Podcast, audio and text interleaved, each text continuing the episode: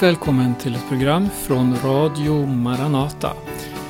Vi ska under en halvtimme vara i sändning och idag lyssnar vi till Hans Lindelöv som undervisar. Ämnet Avfallet. Vi börjar med att lyssna till en sång och sedan fortsätter Hans att tala.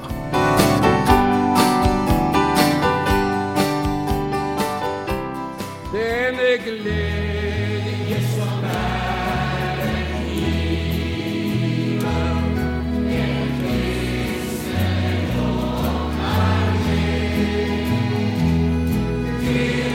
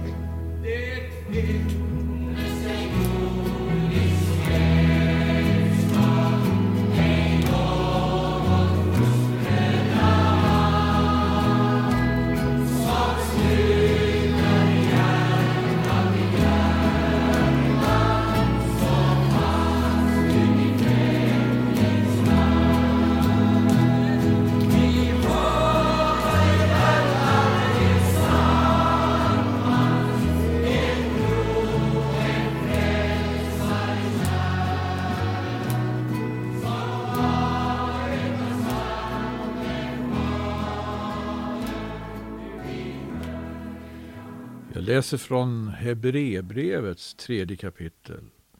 Det står så här i den tolfte versen.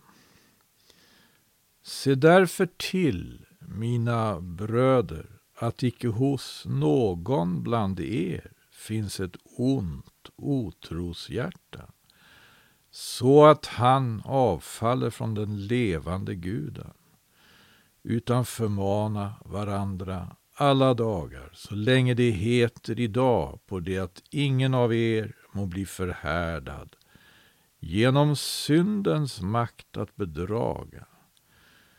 Vi har blivit delaktiga av Kristus, så framt vi eljest intill änden håller fast vår första tillförsikt. Det talas om, det varnas här för avfallet. Och det är ett ämne. Profeterna gisslar avfallet. Det får vi exempelvis klart för oss om vi läser profeten Jesaja. I kapitel 1 säger han så här. En oxe känner sin ägare och en åsna sin herres krubba. Men Israel känner inget, mitt folk förstår inget.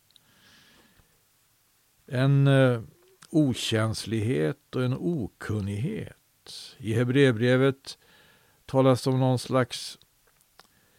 Det är alltså motsatsen till okänslighet och okunnighet. Det kallas för den första tillförsikten. Den första tillförsikten. Den gäller att hålla fast vid.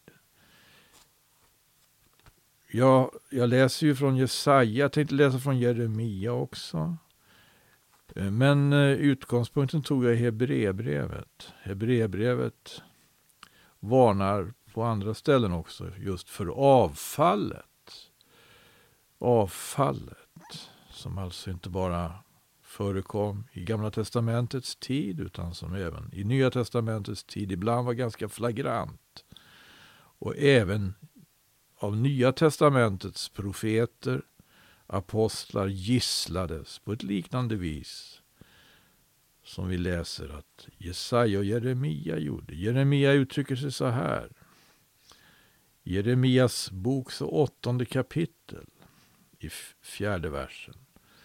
Du ska också säga till dem, så säger Herren. Om någon faller står han ju upp igen. Om någon går bort vänder han ju tillbaka. Varför går det då bort i beständig avfällighet, detta folk i Jerusalem? Varför håller det fast vid sitt svek och vill inte vända tillbaka? Jag har givit akt och hört hur det tala vad orätt är. Ingen enda finnes som ångrar sin ondska. Ingen säger, vad har jag gjort? Alla löpade bort lika hästar som rusa åstad i striden. Till och med hägen under himmelen känner ju sin bestämda tid.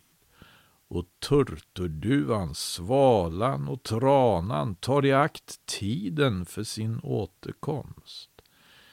Mitt folk däremot känner ej Herrens rätter. Här handlar det också om känslighet eller okänslighet. Och det görs en jämförelse också här hos Jeremia med djuren. Jesaja sa, Jesajas första kapitel, tredje vers, ja. En oxe känner sin ägare och en åsna sin herres krubba. Men Israel känner inget, mitt folk förstår inget. Djur förstår och känner. Vad människor inte förstår och känner. Till och med hägen, skriver Jeremia här. Till och med hägen under himmelen känner ju sin bestämda tid. Och turturduvan, svalan och tranan tar i akt tiden för sin återkomst. Mitt folk däremot känner ej Herrens rätter. Hebreerbrevet läste jag och jag läser om det. Tredje kapitlet och vers, tolfte versen. Vers 12 till 14. Se därför till, mina bröder, att icke hos någon bland er finns ett ont otroshjärta, så att han avfaller från den levande guden, utan förmana varandra alla dagar, så länge det heter idag, på det att ingen av er må bli förhärdad genom syndens makt att bedraga. Ty vi har blivit delaktiga av Kristus och fram till eljest in till änden håller fast vår första tillförsikt. I Hebreerbrevets tredje kapitel, i sammanhanget här så talas det om eh, en särskild händelse i öknen då Israel vandrade i öknen i 40 år. Och det var ju på grund av att de inte trodde som de fick vandra så länge i öknen. Och det var en särskild händelse där. Nämligen då de hade blivit de hade kommit till eh, en, en viss station i öknen. Vi kan läsa om det här faktiskt i både andra Moseboks 17 kapitel och fjärde Moseboks 20 kapitel. Om vi går till fjärde Mosebok, då var det ett senare tillfälle, det var någonting liknande som hände. Jag läser från fjärde Moseboks 20 kapitel. Andra versen där. Menigheten hade inget vatten. Då församlade de sig emot Mose och Aron och folket började tvista med Mose och sa O, att också vi hade förgått när våra bröder förgicks inför Herrens ansikte. Varför har ni fört Herrens församling in i denna öken så att vi och vår boskap måste dö av törst? Och varför har ni fört oss upp ur Egypten och låtit oss komma till denna svåra plats, där varken säd eller fikonträd eller vinträd eller granatträd växa, och där inget vatten finns att dricka? Men Mose och Aron gick bort ifrån församlingen till uppenbarelsetältets ingång och föll ned på sina ansikten. De fruktade för det här slaget av tal. De hade hört det förut. Va? Och var rädda vad som skulle bli följderna. Då visade sig Herrens härlighet för dem och Herren talade till Mose och sa Ta staven och församla menigheten, du med din bror Aron och tala till klippan inför deras ögon så ska den ge vatten ifrån sig så skaffar du fram vatten åt dem ur klippan och ger menigheten och dess boskap att dricka. Då tog Moses staven från dess plats inför Herrens ansikte så som han hade bjudit honom. Och Mose och Aron sammankallade församlingen framför klippan. Han sa till dem Hör nu, ni gensträviga, kan vi väl ur denna klippa skaffa fram vatten åt er? Och Mose lyfte upp sin hand och slog på klippan med sin stav två gånger. Då kom mycket vatten ut så att menigheten och dess boskap fick dricka. Men Herren sa till Mose och Aron, eftersom ni icke trodde på mig och inte höll mig helig, inför Israels barns ögon. Därför ska ni icke få föra denna församling in i det land som jag har givit dem. Detta var Meribas vatten, där Israels barn tvistade med Herren och där han bevisade sig helig på dem. Det här var alltså i fjärde Mosebok. Det är intressant att jämföra då med, med andra Mosebok där i stort sett samma sak sker. Med en viss skillnad. då. I sjuttonde kapitlet i andra Mosebok läser vi, det var mycket tidigare stadium. Det var strax efter att de hade kommit ifrån Egypten. Och det heter ifrån början i 17 kapitlet. Därefter bröt Israels barns hela menighet upp från öknen Sin och tågade från lägerplats till lägerplats efter Herrens befallning och de lägrade sig i Refidim. Där hade folket inget vatten att dricka. Då började folket tvista med Mose och sa Ge oss vatten att dricka.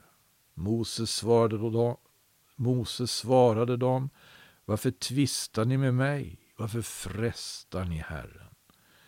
Men eftersom folket där törstade efter vatten knorrade det ytterligare mot Mose och sa Varför har du fört oss upp ur Egypten så att vi, våra barn och vår boskap nu måste dö av törst? Då ropade Mose till Herren och sa, vad ska jag göra med detta folk? Det fattas icke mycket i att det stenar mig. Herren svarade Mose, gå framför folket och ta med dig några av de äldste i Israel och tag i din hand staven med vilken du slog Nilfloden och begiv dig och stad. Se, jag vill stå där framför dig på Horebs klippa och du ska slå på klippan och vatten ska då komma ut ur den så att folket får dricka. Och Mose gjorde så inför det äldste i Israel. Och han gav stället namnet Massa och Meriba därför att Israels barn hade tvistat och frestat Herren och sagt Är Herren ibland oss eller icke? Det, det var så att det här vattnet kallades för Meriba både i fjärde Moseboks 20 kapitel och även i andra Moseboks 17 kapitel. Fast det var ju helt olika platser. Det var helt olika platser. Det var Refidim de hade kommit till i andra Mosebok. Och i fjärde Mosebok hade de kommit till Kades. Men eh, det handlar om en situation. Och vattnet som de får dricka, det är inte det vatten som Mose kallar för Meriba. Vattnet som kommer ur klippan. Det var ju inget fel på det. Det som var fel på det var det vatten som kom från dem. Deras konversation. Deras knorr.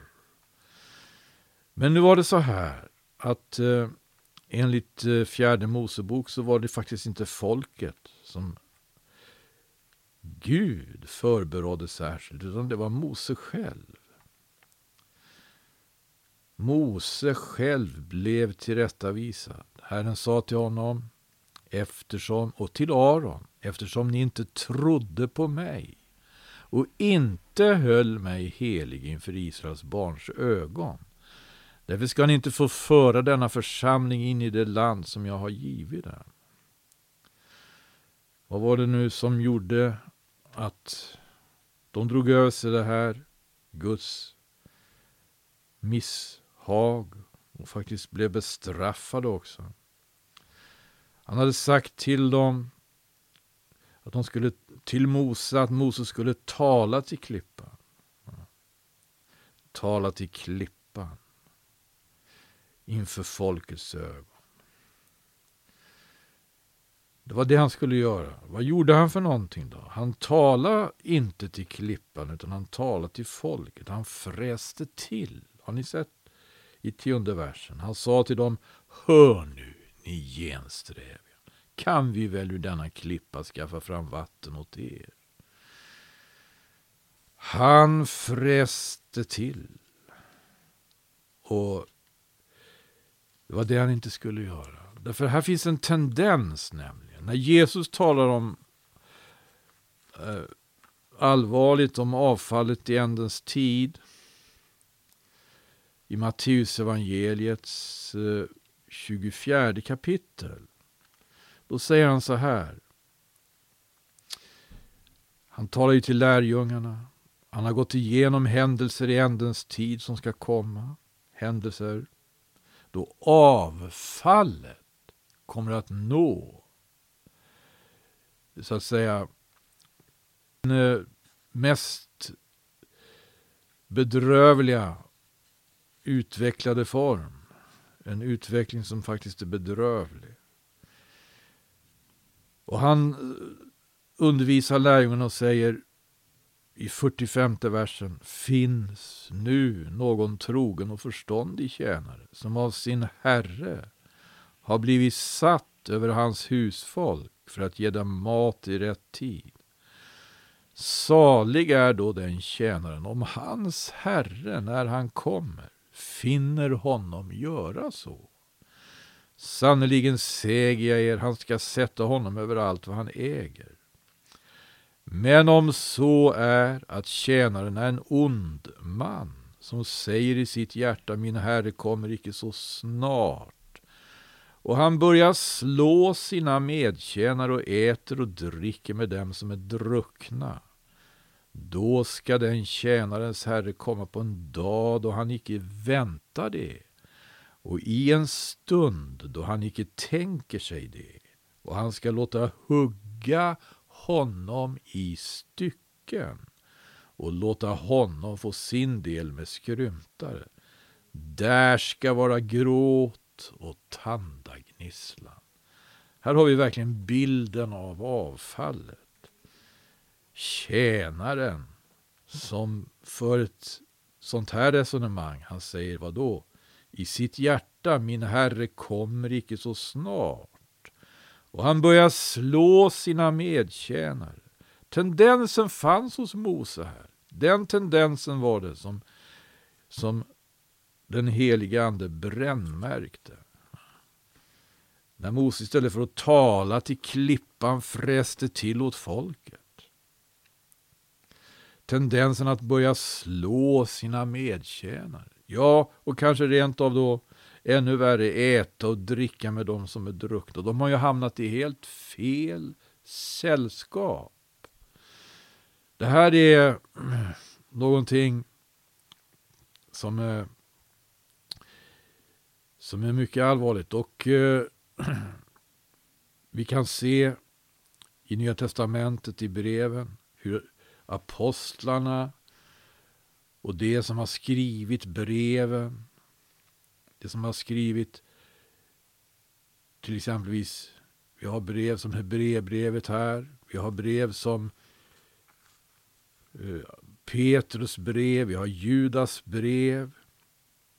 I Hebreerbrevet så finns det andra också varningsord.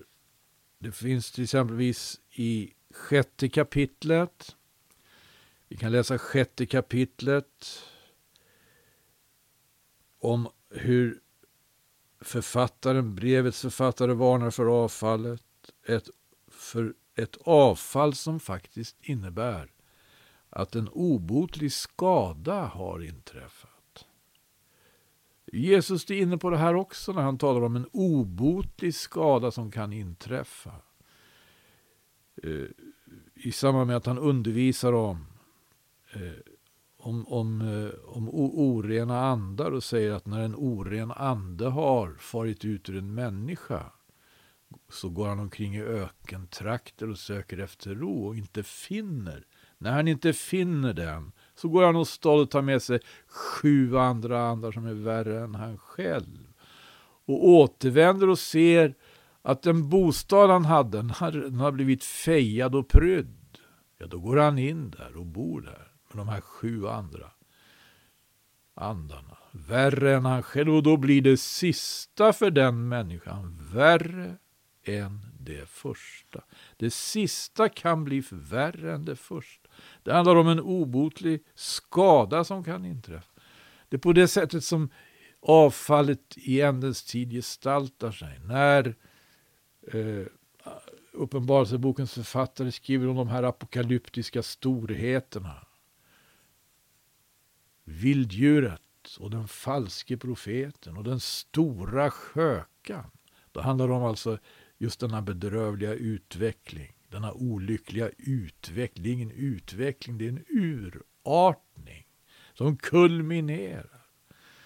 Och Hebreerbrevets sjätte kapitel skriver alltså i sjunde versen. Det är ju så att den jord som indricker regnet, när det titt och ofta strömmar ner däröver och som framalstrar växter de till gagn för vilkas räkning den brukas, den jorden får välsignelse från Gud.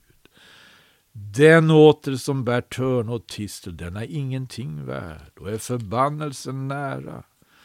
Och slutet blir att den avbränns med eld. Då har vi inte längre att göra med någon jungfrulig mark som eh, Herren själv presenterade apostlarna för då han talade om fält som hade vitnat till skörd. Då har vi inte heller längre att göra med det slaget av ståndaktighet, det slaget av eh, förblivande i Kristus som vi möter upptakten till i Apostlagärningarna, i Apostlagärningarnas andra kapitel läser läste vi om den första församlingen. I 42 versen.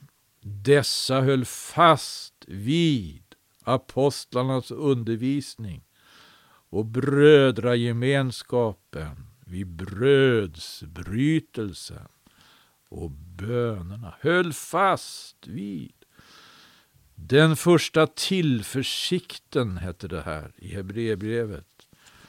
Och Judas skriver ju i sitt brev just så här också i 20 versen. Men ni mina älskade, uppbygg er på er allra heligaste tro. Bed i den helige Ande och bevara er så i Guds kärlek under det att ni väntar på vår Herres Jesu Kristi barmhärtighet till evigt liv. Vilken är dagen Kristna blev när vi Jesus